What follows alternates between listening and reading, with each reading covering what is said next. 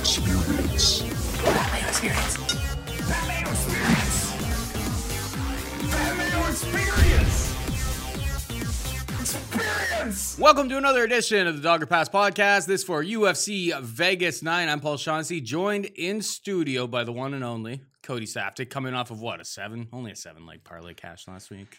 Yeah, well, 1 second left. Eat Chirico. Eat the old Zach Cummins kick to the face. And that cost the plus 2,200. But listen, this is gambling. We know it happens. Good bounces, bad bounces. Ricardo Lamas was looking shaky in that second round. Prevailed. But sometimes you have to expect the unexpected. We survived last week, and let's make it a streak. Let's make it a thing. Let's make it a thing. I kind of like this card, but before we get to any of that, Pat's got some announcements. We let Pat do the announcements around here. He's a lot better at it. Housekeeping. Pat's housekeeping. Pat? Yeah, so this is the first of two more weeks that the Dogger Pass podcast is going to be on the Pat Mayo Experience audio feed. It will then transition. It will begin this week, too. The transitioning has already begun, not only for the feed, but probably for Cody as well. You can see that hair. But at the same time, you can now subscribe to the Dogger Pass podcast on Apple Podcasts, Spotify, Stitcher, and Google. As of right now, this episode will be up there. So what you need to do is hit the description of this video or podcast. You can find the new feed, go sub to that, and then you go leave a 5-star review. You go leave a rating. Everything like that to help boost up the show right out of the gate. That'll do tremendous numbers for the audio podcast, and the video version will continue to be on Mayo Media Network. If people have problems finding this, you just let them know very nicely so they continue to listen to the show, but you can tell them they're a fucking moron too at the same time, because we've been saying this for like a month. But the switch is going to go 2 more weeks. They will appear on both feeds for 2 weeks, and then boom, it is off my feed on the Pat Mayo Experience and on its exclusive Dog or Pass podcast feed for the audio. Again, the video will remain up on the Mayo Media Network. 5 stars, smash like to the episode, comment your comments. That stuff always goes a long way into helping the algorithm to the show so more people can actually find it. I think I've done it. Oh, also listen to the trailer that's up for the Dogger Pass podcast right now, because it is fucking hysterical. One of the main reasons that I'm doing this and Paul's not doing this, you'll discover in the trailer to the Dogger Pass podcast. I can't Spoiler alert. I can't read. Do what Pat just said. And on top of that, there's another like Dogger Pass feed out there that used to belong to us. I just can't remember the password. I'm gonna figure out how to delete it. Well, why would it be under Dogger Pass? Shouldn't it be under Bookie Beatdown? Yeah, it is. The artwork is for Bookie Beatdown, but I think you guys changed the name to Dogger Pass at like the last thing you ever did for it. Mm. So it still has the Bookie Beatdown graphic, but it's called Dogger Pass. So there are two podcasts named the Dogger Pass podcast. You want the one with the dog on it that has new episodes and has green lettering. Yeah, the one that has had an episode uploaded in the last 3 years would be the one that you should be going. Or just hit the description, click the link, and it'll bring you right to it. I'm going to try to find the old password to that, delete it. Yeah. Why don't we get into the action here? Yeah, sounds good. We got Alistair Overeem taking on Augusto Sakai. Overeem minus 175. Sakai plus 140. Take it away, Cody. Yeah, obviously the dog side is the value side, just being that this screams two middling heavyweights that are probably going to get tired at some point in there, might take their time, might slow it down a little bit. And you on one hand, you think, geez, two heavyweights, Alistair Overeem, former K1 champion, dynamite striker, huge power. On the other end, you got Augusto Sakai, 255-pound Brazilian, likes to swing them hammers. Guy's pretty durable. Maybe this fight's going to be that fun slugfest that you'd want it to be, but styles kind of predicate how this one's going to go, and like Augusto Sakai's not looking for a barn burner of a fight. He's not looking to throw a whole lot of punches. Does he have that kind of power to turn off Overeem's lights? Yeah, I would say so. I mean, at this point, Overeem's been knocked out by many of men. Almost like 20 times in his career. Yeah, and you know what? I mean, yeah, former 205er was getting knocked out by guys like Chuck Liddell. Huge power puncher, obviously. But yeah, he just a whole career of knockout losses, and now you're fighting a guy who, again, gigantic heavyweight who packs some punches. Is he a huge power puncher? No. Augusto Sakai's not a huge power puncher. But does he have enough power to land that shot on Overeem? Yeah, absolutely. Now, Walt Harris, he's got that power. He hurts Overeem, and he gets gassed out after the first round. Sakai doesn't really exert himself all that much. That's why you see his fights. They are just slow and trepid pace. Now, he beats Chase Sherman in his UFC debut. This one's notable because he throws over 100 strikes. His cardio checks out in that fight, but going back to what I was saying about he's not a pure, clean power puncher himself, he's not a Rozenstruik kind of guy, is that it takes him 3 rounds to take out Chase Sherman. Does take him out, hits him over 100 times. and then take him out. It's the fight against Andre Arlovsky right after that. He loses, or sorry, he wins the split decision. But you look at any of the media outlets, Sure Dog, Bloody Elbow, MMA Junkie, MMA Mania, everybody scores a fight for Andre Arlovsky. Andre Arlovsky outstrikes him every single round in that fight. Now, this is Andre Arlovsky, keep in mind, a mid-pack guy. Where's Sakai's improvements? He's still young. He's a mobile heavyweight. Where's he's at ATT. So everyone writes the excuse, you know what? He's friends with Andre Arlovsky. That's why he didn't want to hit him. They train at ATT together. They're buddies. He doesn't want to swing on him. Okay, fair enough. But then you just look at the body of work since then. The Marcin Tybura fight, he gets him out quick. But the Ivanov fight's just another slow pace. So Overeem's a cleaner striker. Overeem's a better striker. Overeem throws at a higher clip than him. I can see Overeem winning these striking exchanges. The problem with Overeem is that he needs to knock out Sakai, get him out of there. And there is one advantage Sakai has. He's durable. As we've talked about Overeem being knocked out so many times in his career, plus the kickboxing knockout losses as well, Augusto Sakai's never been finished, and he has been in there with some heavy hitters, and he has been hit, and he can kind of take it. So as much as I'm thinking Overeem is the better technical striker, he's 40 years old, taking on a 29-year-old in Sakai, getting better. It's heavyweight. It's heavyweight. Anything can happen. No, but a heavyweight's 40 years old isn't that damning. Yeah, and 29 is a baby. This guy is amongst the youngest guys in the division. So as much as I can shit on him looking awful against Chai Congo once upon a time in Bellator, it's like, he was really young. And as much as I can shit on him losing to Andre Arlovsky, it's like, man, this is a guy he probably grew up watching and now trains with and now is kind of friends with and doesn't want to unload on the guy. And beating Ivanov, well, he didn't knock out Ivanov. Nobody. A knife to the heart did not kill one Blagoy Ivanov. So, yeah, you can write excuses for Sakai. He's definitely a live dog. I think Overeem is not a safe play. I'm looking at the line listed here on the DK Sportsbook line of 175. It just seems like, oh, man, two heavyweights that anything can happen when they get in there. And again, Overeem has just come off two fights ago with Rozenstruik. He wins the first round. He wins the second round. He wins the third round. But he just starts getting more desperate and starts throwing less and starts trying to avoid contact and eventually gets hit. With Sakai, it's kind of got the same thing. I can see him winning the first few rounds, but not finishing Augusto Sakai. And if he doesn't finish Sakai, Sakai becomes a definite live dog the longer this fight goes. So I was looking at the over 1.5 was listed at 185. Not a great line, but also I think it's going over 1.5. Fight to start round 2 wasn't even a much better price. But I'm looking at least this fight to get a couple rounds in. I don't think it's that first round finish that a lot of people are talking about. Overeem's the kind of guy that if he's savvy enough that if he is going to get clipped, he's going to get clipped late. And he's not the kind of guy to fight like a gunfight anymore. You see him recently. He picks his spots. He knows he's well aware of what he is not able to do, which is take murderous power punches to the dome. Yeah, he doesn't mind slowing the fight down with his grappling a little bit now too, but he's not taking Sakai down. So take that off the table. It's like it's going to be him. You think you can take him down?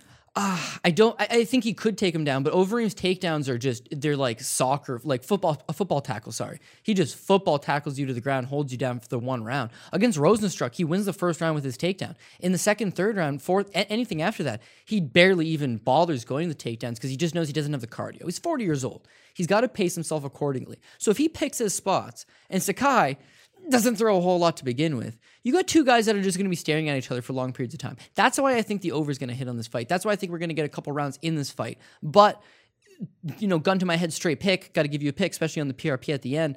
I feel like Alistair Overeem is the cleaner, more technical guy.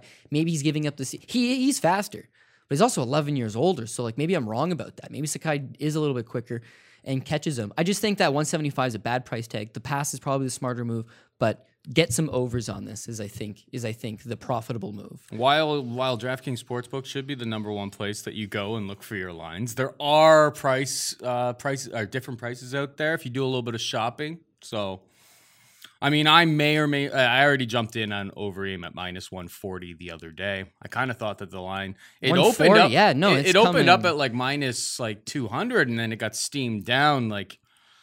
Augusto Sakai is not exactly a murderous power puncher. That's my main concern. Anytime Overeem's been fighting for years, we've talked about probably 20 of his fights on this very program. And my only concern every single time he fights somebody is, can this person turn the lights out? Now it's heavyweight. Anything can happen. It's his shell-up defense, man. He sits there and he thinks he's Anderson Silva in his prime, and he just sits right back flat against the cage and just tries to shell, and takes a shit kicking almost every time. Most of the time, he topples over. Most of the time, it's like the Bigfoot Silva fight once upon a time. You know, and just eventually one sneaks through and knocks him out. Walt Harris is this close to putting this guy away. The wall hairs can't fight for more than 3 minutes. That's the difference. Fair. Now, I think Sakai's not Walt Harris. He's not going to come that aggressive. He's not going to go for it. He doesn't have that same power. He doesn't have that same speed or athleticism. But it's 25 minutes. Overeem, 3-round fight. Ooh, sign me up. And Overeem by decision, 3-round fight. Be a nice plus money Overeem price tag. 5 rounds. He can go 5 rounds, but the more tired Sakai he gets. 5 rounds? No, it's going to be a slow. I think it's now. I think you're over 1.5 seems like the smartest play here. But yeah, that's what I was. I agree with that. What I ended up. I agree with that. I have some Overeem, but I'll probably add that over at least to some pieces as we go along in this episode. Let's move on to the next one. This was supposed to happen 2 weeks ago, and you picked Alonzo Menifield to be OSP. You were talking about Alonzo Menifield. Learning experience, yeah, being able to dig deep, having to go 3 rounds when you were failing against Devin Clark. Has anything changed since OSP got pulled off for COVID, false positive? He's back in the mix. No DraftKings pricing for him this week, but -135 or -134 Menifield, +108 St. Preux. Anything's changed? You know what? This is going to be another sloppy fight. I think both guys match up pretty similar in that they're both physical, but they just lack the gas tank. And we talked about it last time, obviously, with OSP. Like, he's become more of a one-round fighter. And the later these fighters go, he just doesn't quite seem to have it. Now you can blame that all on the weight cut. This guy's a massive 205-er. And he goes to heavyweight, comes in as a pretty thick heavyweight against Ben Rothwell, loses. And then it was a quick turnaround, him dropping down to 205. I thought that'd be the key. Alonzo Menifield had never been past the first round. I've been 25 seconds into the second, I think. This guy's just not been extended. So at least him going with Devin Clark at least showed he wasn't getting finished. He was trying to fight through. His body just wasn't responding. Now that he's got that experience, he'll be a little bit better off. I think the smart move is the pass here, but I am going to stick with Menifield. And I think the fight getting rebooked would slightly play out towards Alonzo Menifield. Yeah, his cardio didn't get any better in the 11 days or 17 days that it got shifted for the rebook. Mm-hmm. But think about if you're OSP. Think about if you're OSP and you walk around at 235, 240, which seems to be his walk-around weight. Now you're going to drop down to 205. You just fought a heavyweight. It's a quick turnaround. It was going to be hard on your body to make 205 anyways. So you start the cut and you start the process. And now you're getting close. And now it's a false positive. Botched weight cut. Okay, drink your fluids. Get back ready. In 2 weeks, do the same thing all over again. And I just think that weight cut is what's going to lead to him getting tired after round one. Now, Menifield, I can almost assure you that Menifield is also going to be tired after round one. But I think that the mileage favors him, the experience favors OSP, and the mileage, he's 32 years old, but he just hasn't really been smoked around in there, whereas OSP's had some up and down performances against the top-level guys. Mm-hmm. Maybe experience bites me in the ass. Maybe OSP's got too much. Maybe OSP gets a tired Menifield to the ground and hits him with the Von Preux choke. But I'm kind of leaning towards Menifield, pacing himself a little bit better, controlling the action against the cage, landing the slightly better strikes, and winning either a dicey decision or maybe he does catch OSP. But I'm thinking this fight is not the barn burner again. Same thing as the main event. It seems like good matchmaking on the side. It's like, oh, dude, both these guys like to finish. Both these guys are in entertaining fights. But the way they match up with each other. If they don't finish each other in the first round, things are going to get sloppy. It's more of a stalemate, right? Mm-hmm. Whereas other guys, it's like, oh, either OSP finishes in the first round or this guy styles on him 2 and 3. Or him versus the Prince. It's like, it's a 10-8 first round, but then he hits him with the Von Preux in the second. Like, it's those fun 1 or 2 round fights. Menifield showed with Devin Clark, not that he was taking a whole lot of punishment, but it's just like, he'll fight through. He'll fight through. Honestly, again, the smart move is a pass. This is a 10-fight card, so you feel like you want some action. I love a lot of these spots a lot better than this co-main event. It getting rebooked just adds another element of question mark on it. Mm-hmm. But again, the play would be Alonzo Menifield, and I'm looking to take an over in it. Carl Rosa takes on Sijara Eubanks, -134 Rosa. Eubanks can be had for +110. Who you like here? Yeah, so with Sijara Eubanks, when you break down pretty much any of her fights, it's like she has a lot of advantages in all these spots. But then what you see physically in the octagon, it's like she can do it for 1 round. Yeah, she can do it for 1 round. And at that, does she even look overwhelmingly good in that first round? This is another fighter that deals with cardio issues and deals with weight cut issues and is dealing with, I know you're going to say all ageist, but age issues. She's 35 years old. So I don't know. And it's not old. It's not even old. I'm 35, but, Cody. Yeah, but right. The point is, if I told you Actually, you could I'm way past my athletic prime. I know what you're saying. Fair. I just pretended. It's a gimmick. Fair. But let's just say it's like if I told you, oh, can you improve on run a mile, and then do it every day for a few months? Can you run a better mile? Absolutely. Probably, yeah. There's something to be improved on that. Mm-hmm. But let's say you were a track star back in college. Wasn't. You're never going to attain back to that level. It wasn't. You don't say. No. Shorma Marouche was a famous. Right.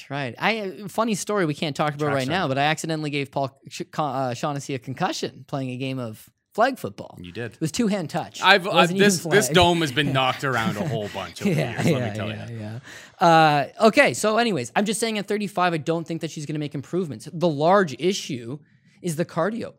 Her grappling is top-notch. Jiu-Jitsu black belt, Team Lloyd Irvin is top-notch. Her wrestling, not bad. The problem is that she uses a lot of muscle in those takedowns, and she just can't do it for 15 minutes. The striking, it's herky-jerky, man. Like, it's very stiff, it's very rigid. Power, because she's a power fighter, but that's it. Her best advantages were at 125. 125, she was just so big and strong. Just couldn't make the weight. At 100, couldn't make the weight. So now at 135 pounds, it's like giving up her main advantage. It's like, okay, you need to just go right to the jiu-jitsu. Get these girls down, use the jiu-jitsu. But without a submission victory, you need to do it for 15 minutes, and she just can't. So looking at the record, Aspen Ladd, that's actually her best performance of date. It was at least she nailed some big old right hands on Aspen Ladd, who just sat there in the pocket, hands down, chin up. Bad performance for Ladd, but good performance for Eubanks. But she loses the fight. It's the Betchkahea fight right after that, where it's like she's just, here's a tailor-made opponent for you. You can take her to the ground, relatively easy. You have better grappling. As far as the striking goes, she's very hittable. The only advantage Betch has is cardio. Yeah, she just doesn't stop. She just kind of keeps coming at you. And so Eubanks has a good first round. But then all of a sudden, it's like, oh, every judge, all three judges score Eubanks first round. Now all of a sudden, she's getting tired. And Betch is not doing a whole lot, but she just works herself back into the fight. The Sarah Moroz fight, another tailor-made fight for her in that Moroz can't strike. Moroz can't wrestle, really. She's a wily grappler. And come on, Eubanks is, at the very least, not going to get out-grappled. And she wins. She wins convincingly enough, but just didn't look great. So now you have her taking on what I would perceive as a more bona fide 135-pounder. Carl Rosa. In terms of size? She's only 5'6". 5'6". Yeah. And doesn't appear to be physically. The reach looks pretty similar between the two of them. Reach and height, same, right? Mm-hmm. So when you look at Eubanks' career, Eubanks has those good fights at 125, can't quite make 125. Fights at 135, doesn't seem to be a fit at 135. Carl Rosa's 12-3. Two of those three losses were at 145 pounds, right? Her last two losses, in fact, because the first one was 2017. The last two ones against Larissa Pacheco and Melissa Gatto are at 145. She's competed at 141, 145, and 135. She has a 12-1 record at 135 pounds. That's where she seems to be way better. So now you look at her UFC numbers, and this girl, through her two UFC appearances so far, has just shown a lot to like. We'll talk about DK later, but UFC debut against Laura Pacheco, 171 significant strikes landed. She also defended 5 takedowns. Now, come on. Procopio, sorry. I said Pacheco, but Laura Procopio is not the wrestler that Eubanks is. So stuff in the 5 takedowns, not the biggest deal. The Vanessa Mello fight, 120 significant strikes versus 45, scores 2 takedowns of her own, and stuffs 2 of Vanessa Mello's takedowns. So now she's stuffed all 7 takedown attempts on her in the UFC. She's thrown 171 and 120. Landed. I shouldn't say thrown. She's thrown so much. Lands that much. It's like she doesn't get tired. Mm-hmm. She's fought at the higher weight class. She's shown some decent wrestling. She just seems a little too physical. So Eubanks could do what Eubanks does and have a good first round, but the pace that'll be set, she won't be able to keep it. And if she's 27, 28, I say, you know what? She knows cardio's her issue. Maybe she surprises us and comes in, and that's just what she's been working on the last 6 months. But like, no, I don't think that's something she could address. Otherwise, or she would have. You're relying on a first-round women's bantamweight finish. Right. Now that's the last point. It's like Rosa seems like the play. 135, or it's sitting at 134. 8,500 on DK. It seems, but average is 114 points per fight. Would it shock you if someone like Eubanks snacked up an armbar? No. Would it surprise you in a fight like this if that armbar was to happen in guard? No. If Eubanks wins the first round, or if she's going to win, it's in the first round. That's when these armbars from guard tend to happen. Yeah, and you don't go all the way in on Rosa, but she looks like a nice DK play. At 134, she seems like a nice straight-up play. And even though she put an absolutely massive beating on Procopia and Vanessa Mello, didn't finish either one of them. And Eubanks was that she can take the beating and not get finished. So if you want to chase and maybe try to get some plus money or close to plus money, maybe chase that Rosa by decision and think maybe she loses the first round, wins 2 and 3, picks up the decision, and you get her by decision. We move on down the card. We got Michel Pereira taking on Zelim Imadaev. Minus 118 Pereira, minus 103 Imadaev. I mean, Don Cherry back in the day used to say, this is tea time, guys. This is tea time. For all of you people who take MMA a little too seriously and don't understand Michel Pereira, he's an entertainer. He's out there throwing spinning cartwheel kicks and all of that stuff. He went away from that in the Sanchez fight. It was horrible in terms of like the entertainment value. We want this guy. Yeah, but he looked good, man. Yeah, I know, but it wasn't the entertainment value, but like that's what if he does that, he wins. If he does backflips and shit, who knows? But I mean, watching Imadaev is hilarious because he's got the look and you're like, that guy looks like some sort of savage wrestler.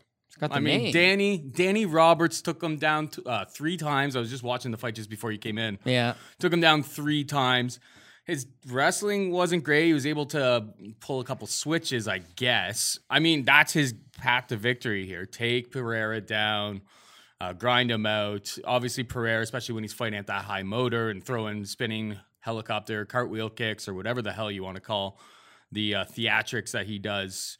Obviously, that takes a lot of gas out of him.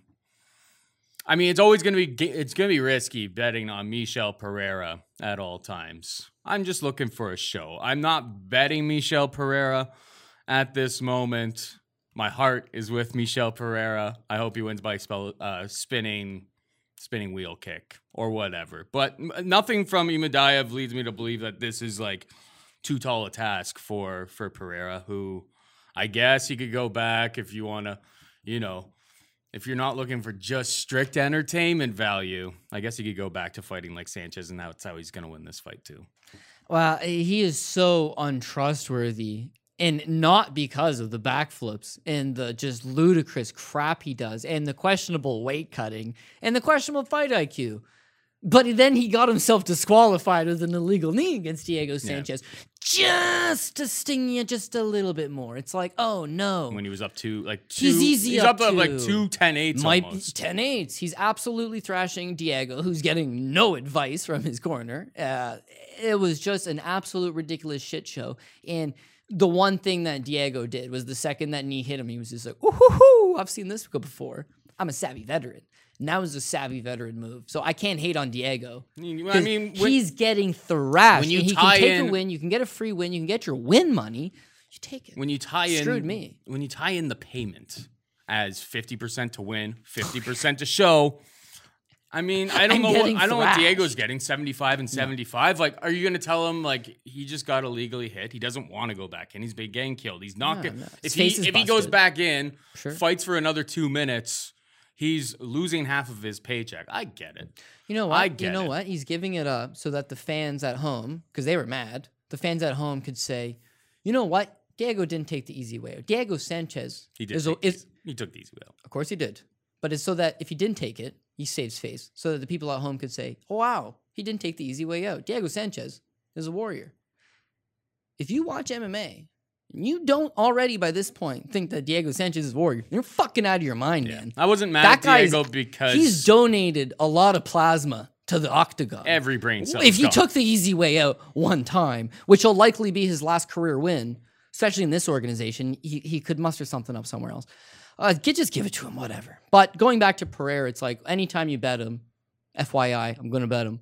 You have to know what you're getting yourself into. It's risky biz. 100%. So let's get why we're getting ourselves into. Zelim Imadaev, fool me once.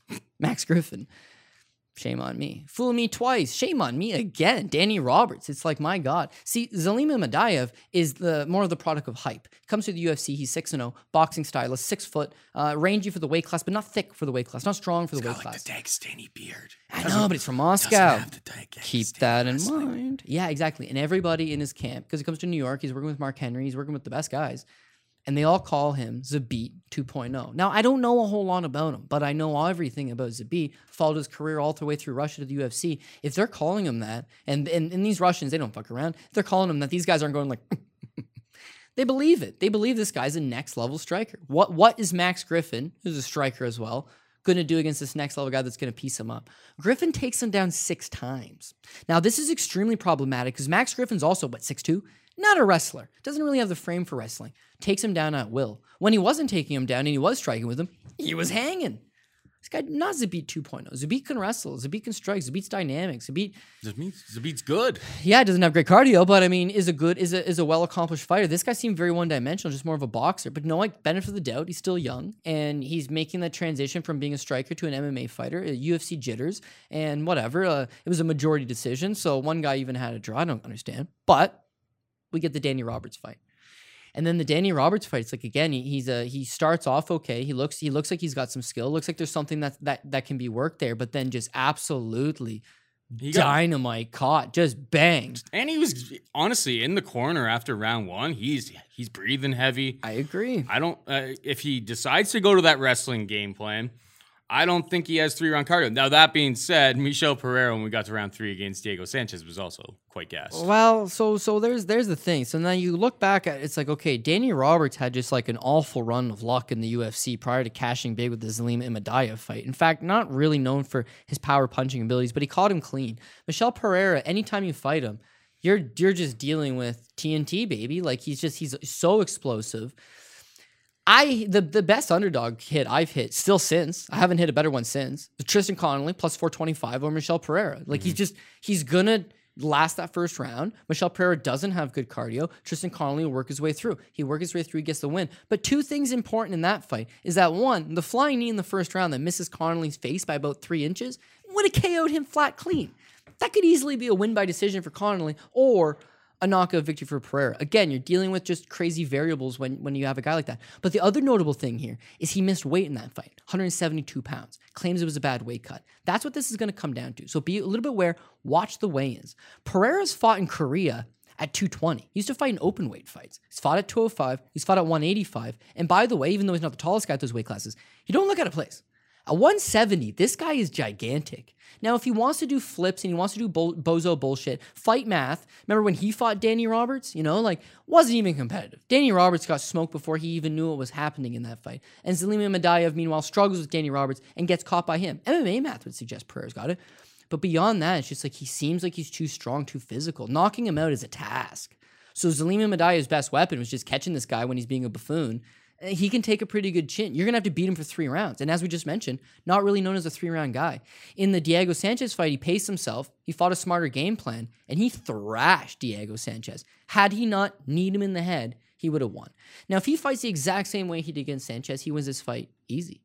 But he's already gone on record being like, that was a bullshit fight. I'm going back to the theatrics. It's like, I know. That's what Paul wants. If I bet him, that's not what I kind of want him to go back to what you were saying. That's not what my bank wants. Probably yeah, he's got all the skills to beat him and dive. And the main thing it's going to come down to is physicality. This guy's strong. He's a very strong, powerful guy. Imadaev is not going to be able to back him up. He'll be the one counterpunching off his back foot. Counterpunching off his back foot, he's going to need that stinging power, which he hasn't shown.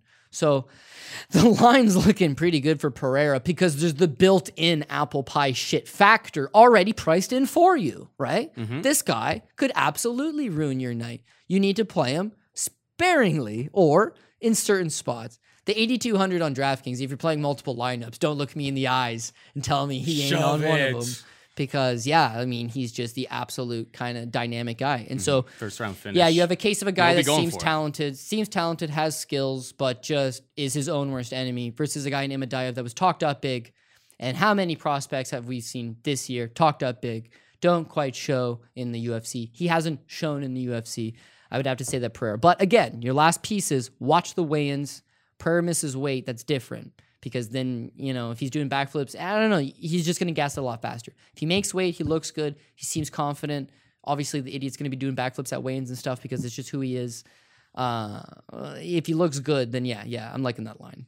We got Thiago Moises taking on Jalen Turner. Moises, minus 195 favorite, Turner plus 160.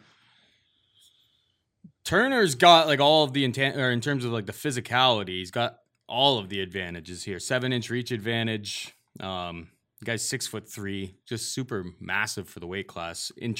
Like crazy how he even makes the weight class. He's super, super large.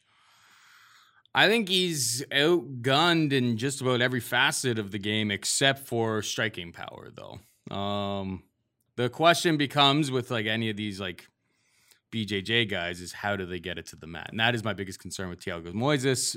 I don't really see much of a wrestling game. May not take much to take Jalen Turner down, but I think if he gets it there, he's going to have a massive advantage. I haven't really made a decision on what to do with this one. No bet from me as of this moment, but what are your thoughts? It's Dogger Pass. You could take the pass. It wouldn't be a worse play. There's just too much of a price on Thiago Moises at -195. He's got the advantages in that he can wrestle. He can get this fight to the ground. And if he does get this fight to the ground, as long and lanky as Jalen Turner is, as you mentioned, 6'3", he's got the long limbs. He can throw arm bars. He can throw up triangles.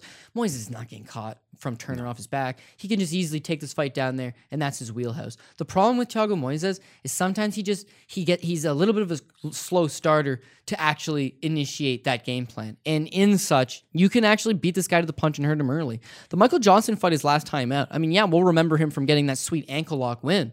But outside of that, the first round, he made Michael Johnson look like 2012 Michael Johnson. Michael Johnson was looking like prime Michael Johnson. I bet Michael Johnson, like after round one, -125, and thought I was stealing from them. It took like 10 seconds, and I did Michael Johnson try to like run the fight, or they were like, oh, it's not going to be a 3-round fight, it's not going to be a 5-round fight. Let's do a 4-round fight. And after 20 seconds, was like, oh, my hamstring, I can't run anymore. And then Donovan Bailey called him a chicken.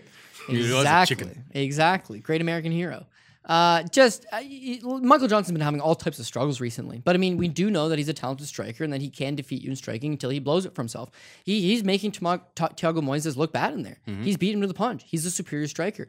He makes the mistake because we always talk about Johnson can wrestle. He wrestled in junior college and AIA. I don't even know if he's an All-American. It might have been. But as far as like the UFC goes, like guys that have wanted to take him down have almost every time. I remember when people said succeeded that, like, in taking him down. Which fight was it? Was it against Habib? Yeah, Johnson. Yeah. I mean, people were like, well, he wrestled in college. I'm like, guys, there's levels to this game. I remember they were also like, dude, he wobbled Khabib, and you're like, de-glanced him with a good shot. Come on. I remember you were right off the bat. You were like, yeah, people were saying he like stiff-legged him. You're like, no, rewatch it. No, he hit him. It's a fight. Sorry, I should stop. It's been so long since Habib has fought that I had to bring him up there. Yeah, so I felt like he look great in that fight, and then all of a sudden hits the ground. He gets the ankle lock. He submits Michael Johnson. It's a nice little win for him. Prior to that, as far as the UFC goes, he hasn't looked all that great. He's getting at the highest level. He's getting out grappled by the better grapplers, like a guy like Benil Dariush, and the striking level, he's getting outstruck by the better strikers. He's still only 25. He's at American Top Team. This figures to be a good prospect that can continuously get bigger and make improvements. But I also feel the same way about Jalen Turner. Jalen Turner is just super green. Like, he just didn't really have the experience level. Again, he's also 25. And you're 6'3". It's like, it's going to take you a while to figure it out, right? Like a Neil Magny. He starts out and says, like, man, what do you do with all this length? But by the end, it's just like, oh, man, I can do this. I can do that. You make your gifts work for you, right? I feel like Jalen Turner is going to turn the corner at some point. I just don't know fully when. But as far as his UFC career goes, he takes a short notice fight against Vicente Luque. That's a lose-lose. And he loses. Kalen Potter, it's a lose-lose because even beating him in spectacular fashion. Knocking him out in the first round. Yeah, and he did in 53 seconds. But it just doesn't do anything for you, right?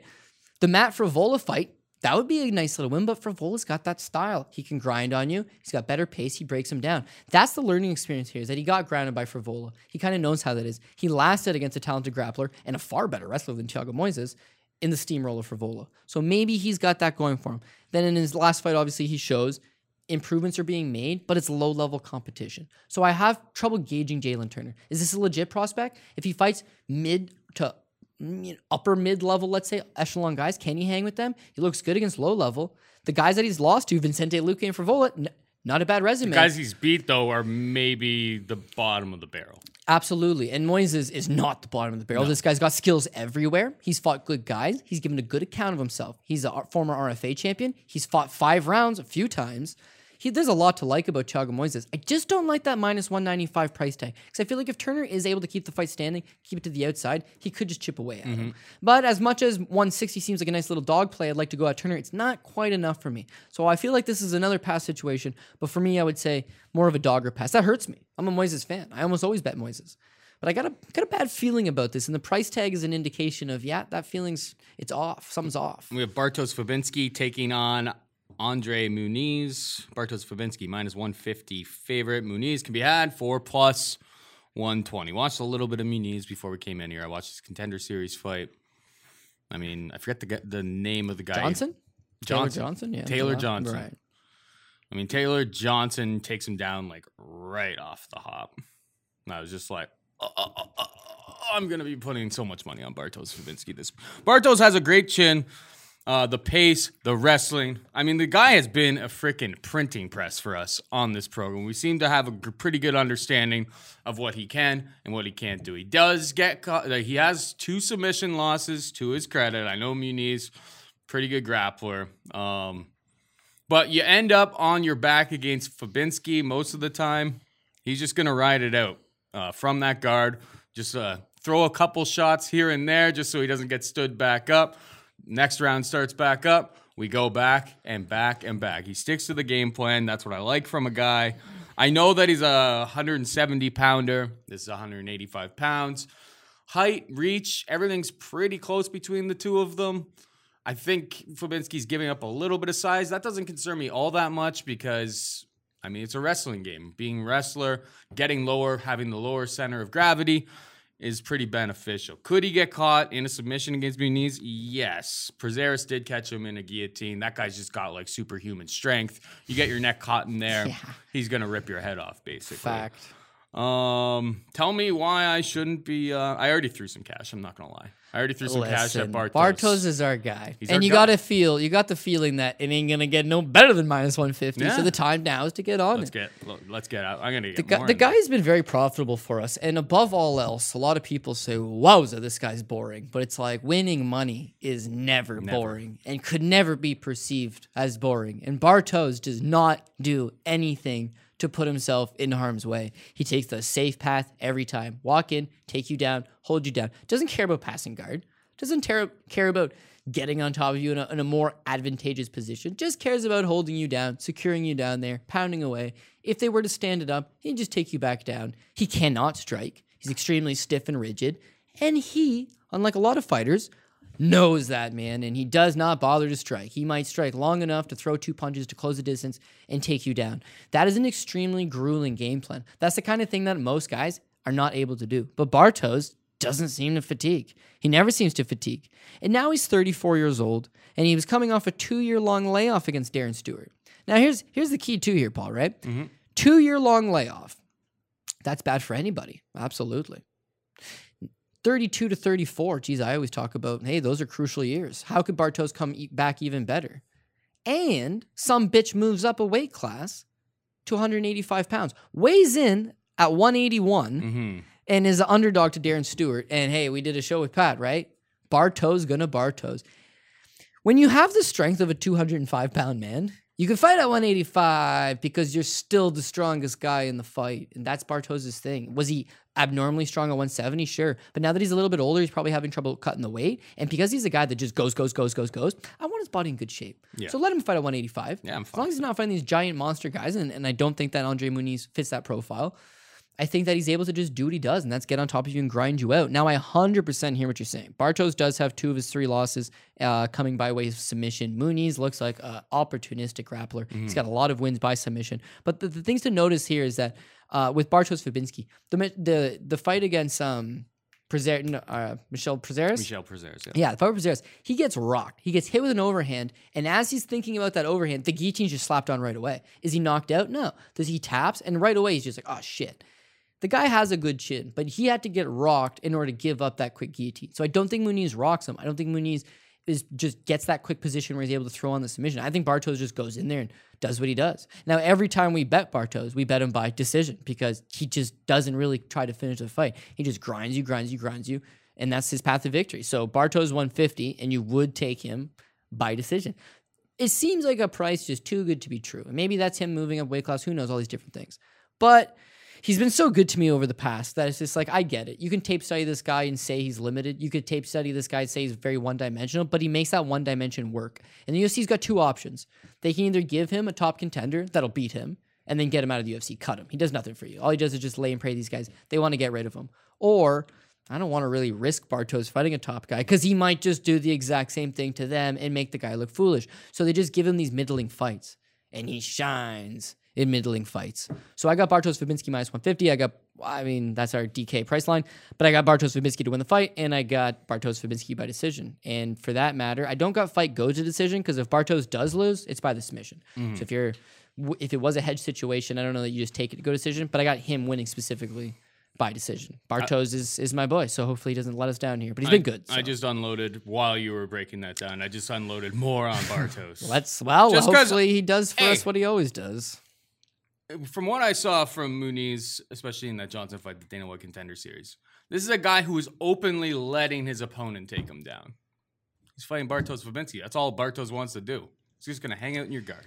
The other thing with Muniz is that he had won that Contender Series fight, but I remember then he got matched up with Antonio Arroyo. Mm-hmm. Now, Arroyo was another Contender Series guy, won a Contender Series Brazil, comes over, and when I tape studied that one, Arroyo had like significant striking advantage. Muniz couldn't strike for nothing. He was very rigid as well, but he just had this grappling. And in the fight, Arroyo just did nothing. Muniz had the fight exactly where he wanted, when he wanted. Looked better than I thought he would. Arroyo looked worse than I thought he would. But against Bartosz, it's very hard to look good because he doesn't give you that room. He's relentless. He won't tire. Yeah. Now you can make the argument of he's moved up the weight class, but it's like he's just so strong. He weighed at 181 against Stewart. He's 5 pounds under the limit. And he dominated that fight pillar to post. Dominated. That was the beginning of COVID. That was right at the beginning. That Cage Warriors card. That was good. That got us some COVID money to get started. So that was the beginning of the hot streak. Yeah. Beginning of the hot streak started with Bartosz Fabinski. I'm rolling him and hope that hot streak is not going anywhere. Go Bartosz. We got Viviane Araujo taking on Montana De La Rosa. Viviane can be had for -177. Montana De La Rosa +140. What's your take here? So this is an interesting fight, being that Viviane Araujo, she's got the striking advantage. Montana De Rosa has the grappling advantage. Montana De Rosa gets this fight to the ground, and she's got better pace in her. Viviane Arroyo's her cardio is just not great. She tends to tire. The lighter fight goes. Maybe that's from the output. Maybe that's from the power she throws into her strikes. But she's more of a good first round. Starts to tire in the second round. Needs to hopefully have 2 rounds in the bank at this point because she's not going to win that third. Montana De Rosa, kind of the opposite. She's got good cardio. She can push it. But her best game is her top control. She's get on top of you, threaten with submissions, threaten with some ground and pound. That's her best game. Even though she did wrestle collegiately, it's just not enough. And as far as the UFC looks, I don't know what I call it. Doesn't look very effective, the wrestling that I've seen from her. That's going to be her main problem is that obviously her husband's Mark De La Rosa, right? BJJ black belt, also fights in the UFC, and that's her game. Is she's got the BJJ, apparently enough wrestling to get the fight at the ground. But her wins in the UFC, Christina Marks, Rachel Ostovich. Nadia Cossum surprisingly still has a job, but just pulled out of a fight recently. So I know. Lost to Andrea Lee, who still is contracted with, lost that fight, is still in the UFC. And Andrea Lee is not looking good. And in that fight, she just couldn't get the fight to the ground, right? Mm-hmm. Can't get the fight to the ground, can't strike with Lee. That kind of becomes a problem. Her striking is very limited, and It's very limited, so she has to rely on her top game. That's her go-to, submission attack with her top game. But you got to get the fight to the ground. So now with Viviane Pereira, it's like, well, can she wrestle? It's like, I'll tell you something. Maybe she can, maybe she can't. But she's 5'4", and she's stuffed all 8 takedown attempts that she's faced in the UFC. Because you and I used to talk about it all the time. She's so short. She's short. She's powerful. She's strong. She's hard to get down. So at best case, De La Rosa is going to struggle to take her down until Viviane tires. Once Viviane tires, then maybe she does get her to the ground. Maybe she can win that third round. But up until that point, I got Pereira. Mm-hmm. And Pereira's just got the better striking. She's got more output. Araujo's just got the cleaner striking, more output. I think she's a little more physical. Keep the fight standing, rounds 1 and 2, outstrike her, and then it's going to be that third round. If you look, again, when we just talked about the 4 wins that De La Rosa has in the UFC, she's 4-1 in the UFC. Jeez, that doesn't seem too bad. The 4 wins, just very low level. The 1 loss, to somebody okay. Viviane Araujo, meanwhile, she's been matched up with some high-end fighters. Toledo Bernardo, where that is not a high-end fight. She's up two weight classes. She moves up two weight classes with that fight. Alexis Davis, former contender, former Strikeforce veteran, someone who's savvy, looks good against her. And then with Jessica Ai's got good cardio. Jessica Ai's got decent striking. She may get a lot of hate, but she's a title. It's not much of a division, but still, title challenger. She's a title challenger. She's a perennial top contender. Has hung out. Former Bellator champion. Former Invicta champion. Hung out at, she was at 135 pounds in the UFC and gave good account of herself down there. Drops down to 125 to get that title fight. Like, she's always been right there. A loss to her is not that big of a deal. Viviane doesn't look bad in the early goings, but now you got someone with that world-class experience who can strike with you. De La Rosa can strike with you. Has the cardio to keep this fight standing and beat you up over 15 minutes, which is like she could easily go up two here and then fade. So I would have Pereira. Again, I don't love betting these WMMA spots. Armbar from Guard Live here. I think they're both listed as black belts, so again, I find that hard to believe. Shouldn't happen. No, it shouldn't happen, but it does all the time, so completely possible that it happens. And yeah, I would say Arroyo is the pick. I would like to say Arroyo by decision as well. All right, we got Alexander Romanov making his promotional debut against Marcos Rogerio de Lima. Minus 112 for both of these fellas. I watched some Alexander Romanov. Now, this guy does not look like an Adonis. He's fat. Oh, man, he's thick. Sloppy. He's got good cardio. I know. The guy just keeps coming forward. I don't know, like, in terms of the level of competition that he's been facing, I don't know if he's taken a really good hit. And I expect Marcos Rogerio de Lima to at least crack him a couple times early on. If he can get out of the first, 3 minutes against Marcos Rogerio de Lima, he's going to get on top of him. He's going to pound him, wear him down. I kind of... For a big, sloppy, middle-of-the-rung kind of heavyweight, I think you can do a lot worse than this Romanov guy. Rogerio de Lima, I mean, this guy was a light heavyweight. That's where he probably had physical advantages over top. Now he just kind of looks bloated. He's 257 pounds, but, he just basically was just 205, I'll just put on 50 pounds. He didn't really seemingly put on any sort of strength. Pull up his record here. No, yeah. Look at the wins that Marcos Rogerio de Lima has had in his career. Yeah. Well, you start off with Richardson Moreira, Igor Pekrayat, Clint Hester, Jeremy Kimball. Oof, I don't even want to talk about that. What? Adam Wazorek. And Ben Sosoli should 100% get done. He will. He will. But in the current climate of the UFC, he doesn't have a win over anybody. Could potentially be booked on this card. Yeah. You know. In the current climate of the heavyweight division in the UFC in COVID times, of course, Ben Sosoli still has a job. But literally everybody that this guy has ever beaten inside the UFC doesn't belong at this level. I don't know if Alexander Romanov is some sort of guy who's going to have the staying power, but from what I've seen looking through a couple of his fights, as soon as I saw him walking in the first time, I was like, oh God, maybe Marcos Rogerio de Lima has a chance here. But I think this guy's, he seems to be getting better every single fight. The grappling looks pretty good. And once he gets on top, if he gets on top of de Lima, wears him down the way I've seen him wear down his other opponents, de Lima's going to have nothing in round two.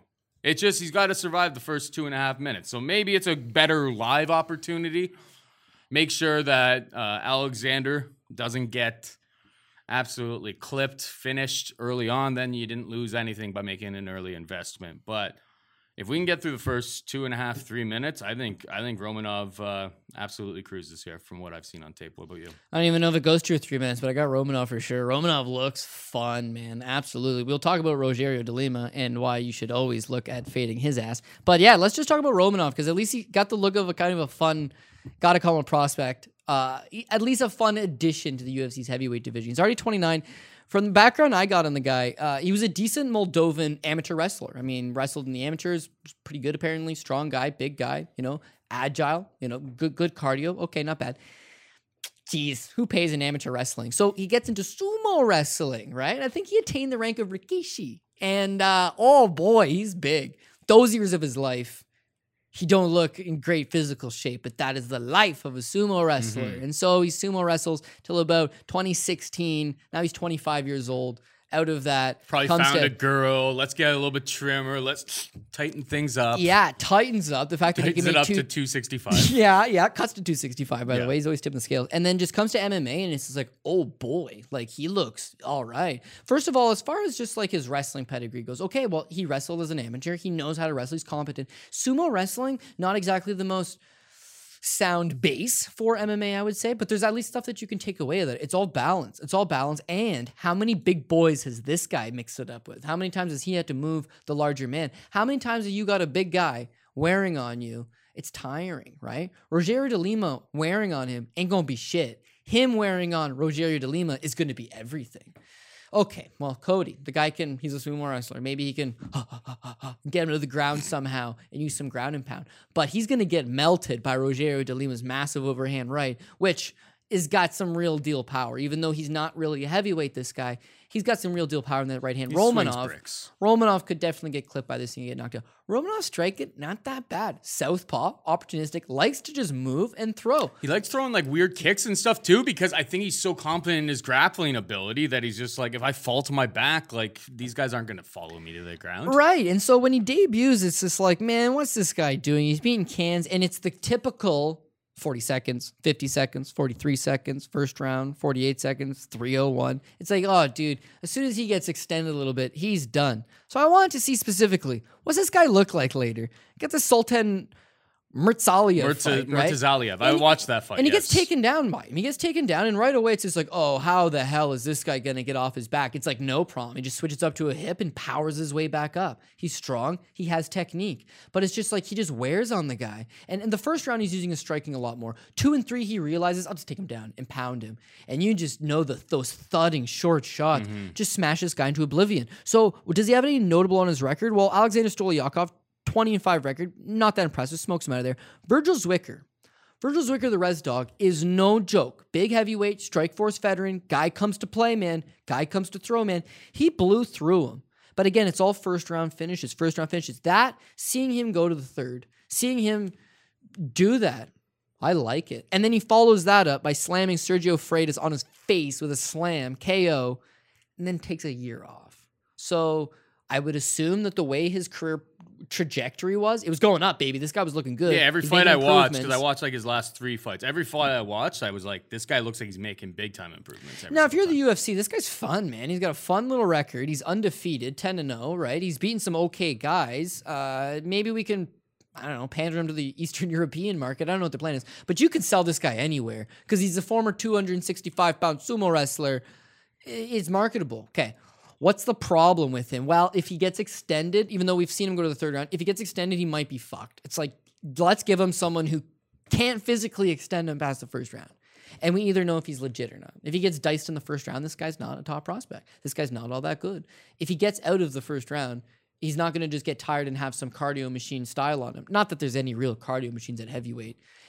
Not until you get into the top 5. His gas tank looks to be better than a lot of the guys we've already seen, but he hasn't been fighting the same level. No. So this should be his coming out party. So as far as Romanov goes, I like a Romanov. Now as far as Marcos Rogerio de Lima goes, it goes right back to you said. This is a guy that fought at 205 and didn't seem he was strong, he was physical, but he wasn't shredded up. He wasn't ripped. He always kind of seemed like maybe he could lose a little bit of weight. When he came up to heavyweight, it wasn't just he had fought a heavyweight before, 235. That's a small heavyweight. Him moving up to heavyweight, he'd be a small heavyweight again.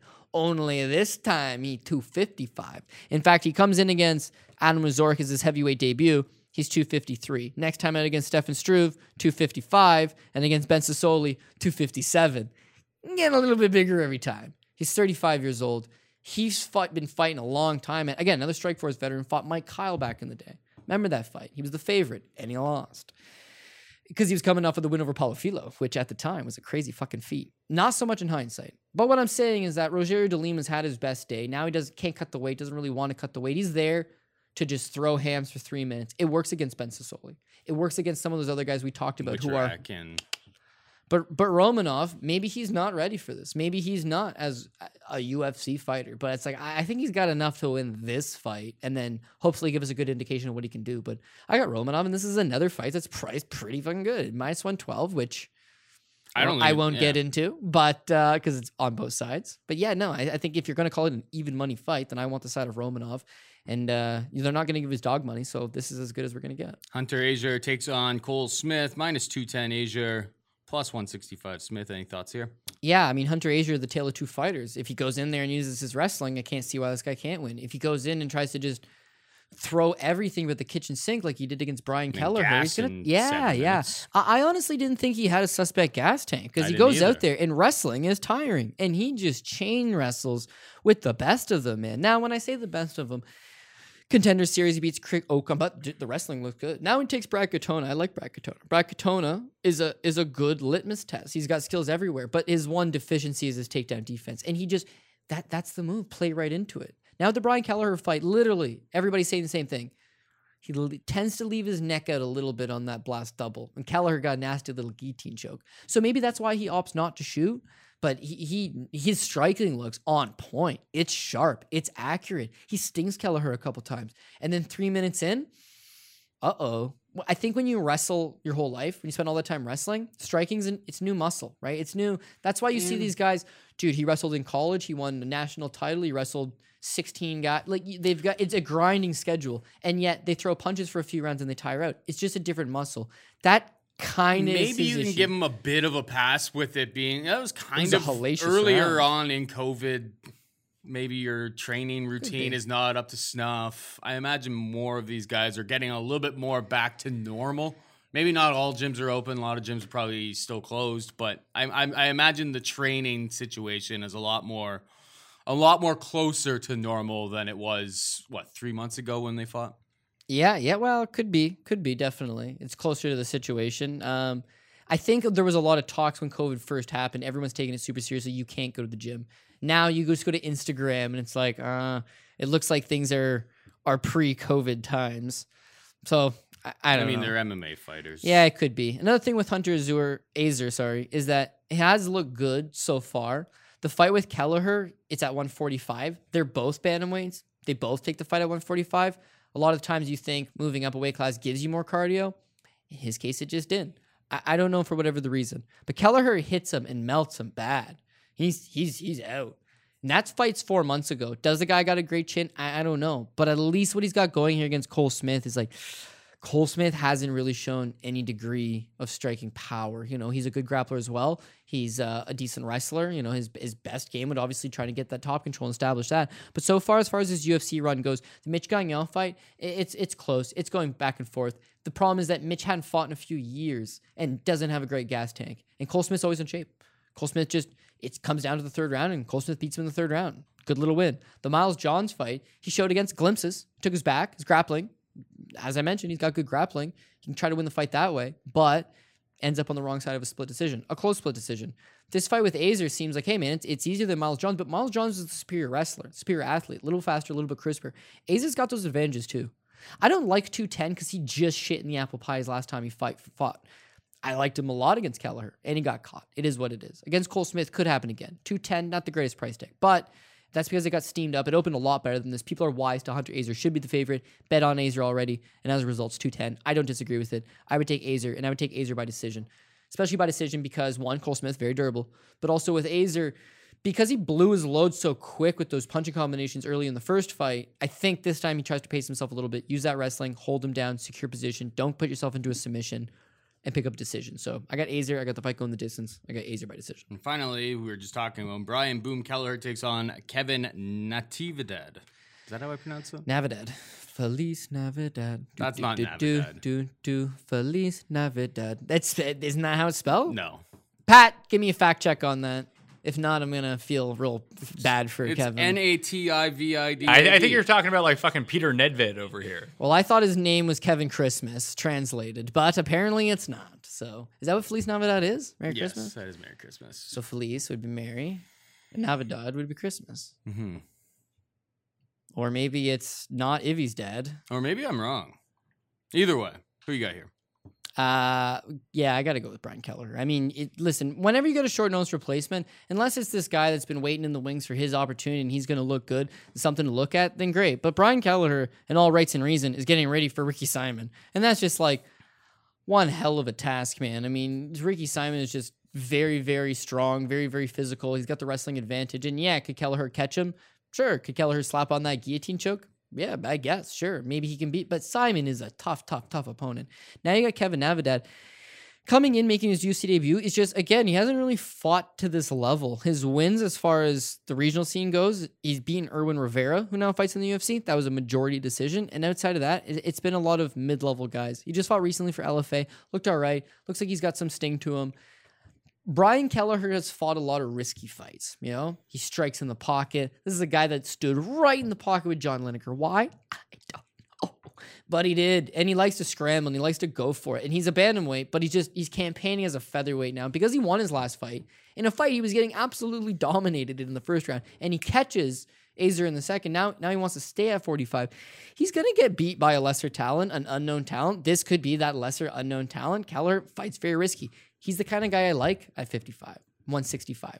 Maybe minus 175. But once you get into that category of minus 200, he becomes super risky. So the benefit is, he's the first fight on the card.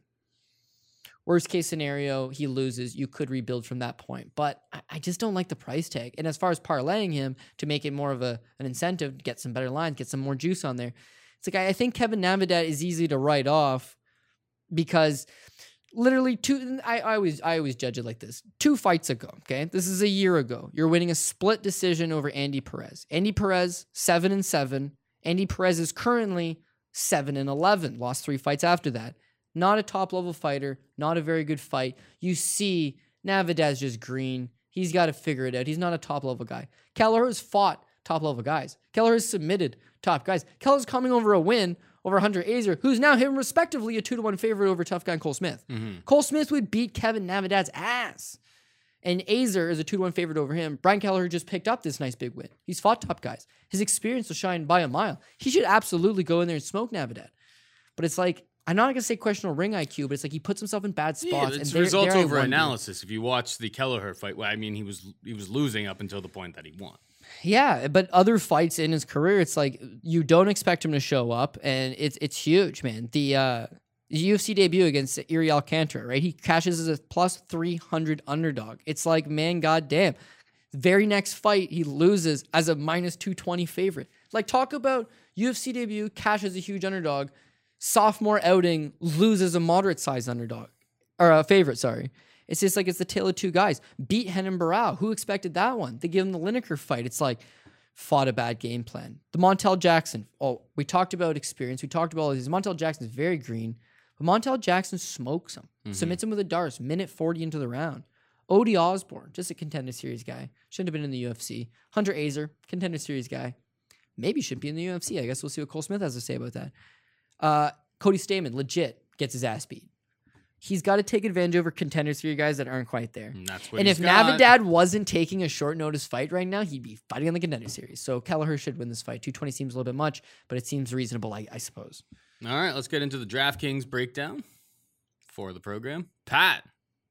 I mean, any questions? Yeah, you guys kind of made it pretty straightforward. I guess my only question is your boy Soda Popinski at $8,600. You said like buy decision, but he's gonna have what, like a bunch of takedowns? Like he's gonna score all right? Yeah, he usually scores quite well. Let me actually just pull up the DraftKings app on my phone here.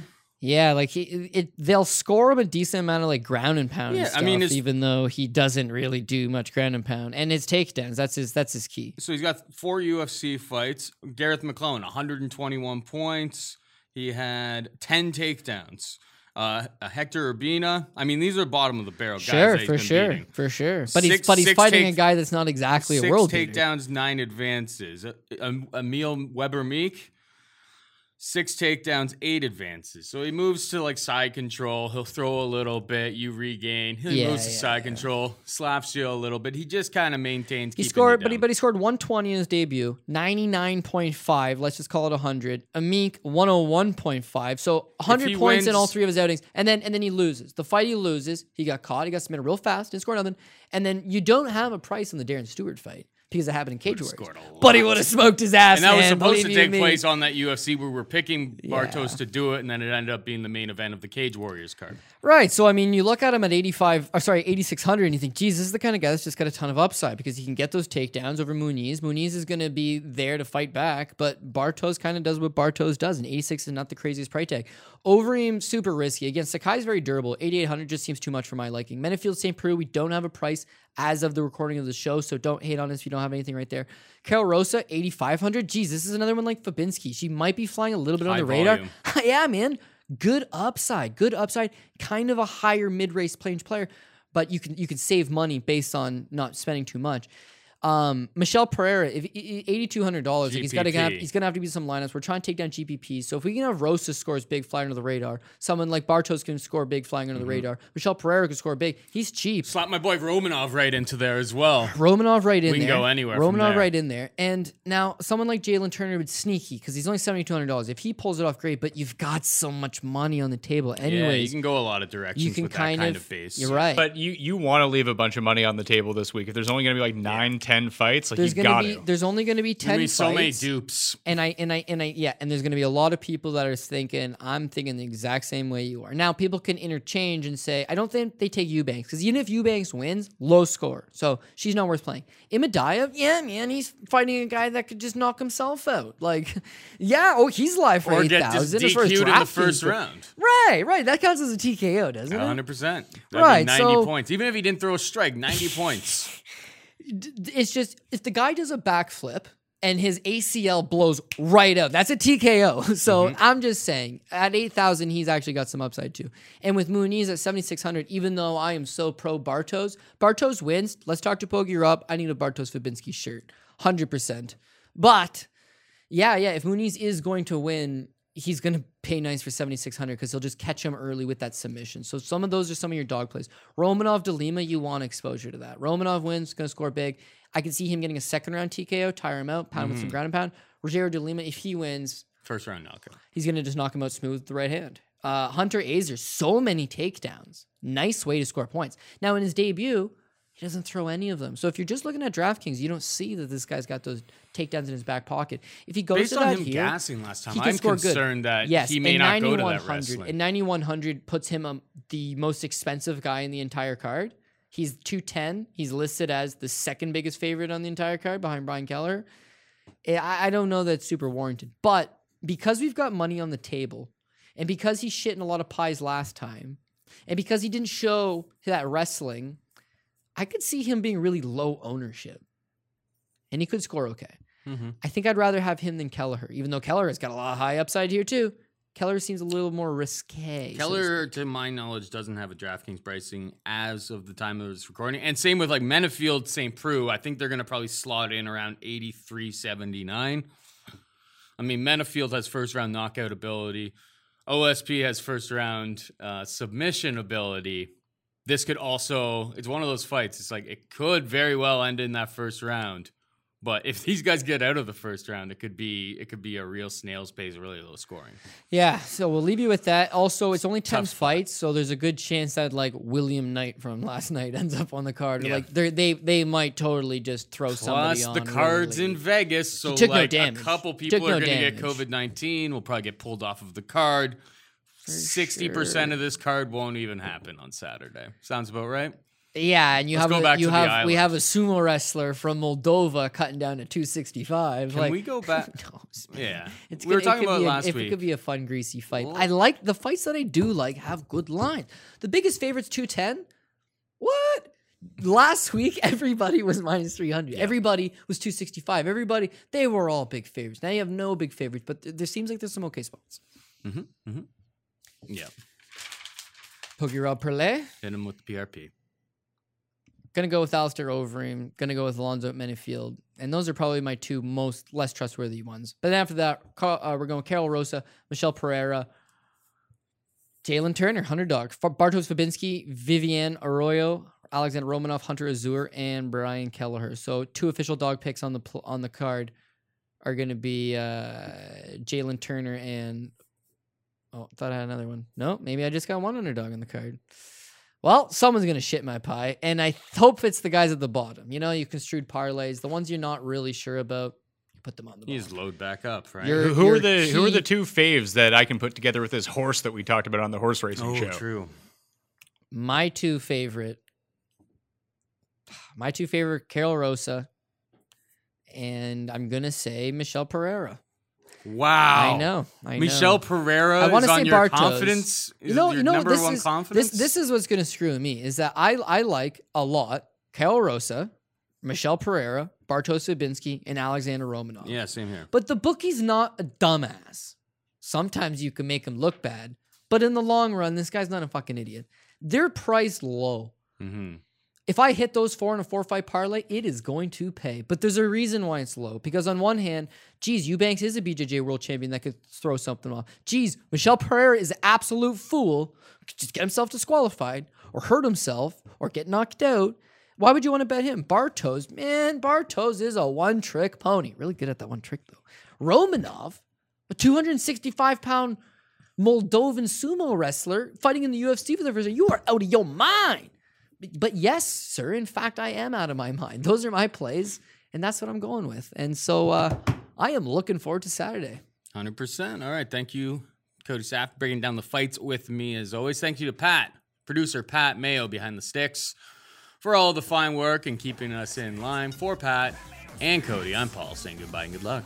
Pat Mayo Experience!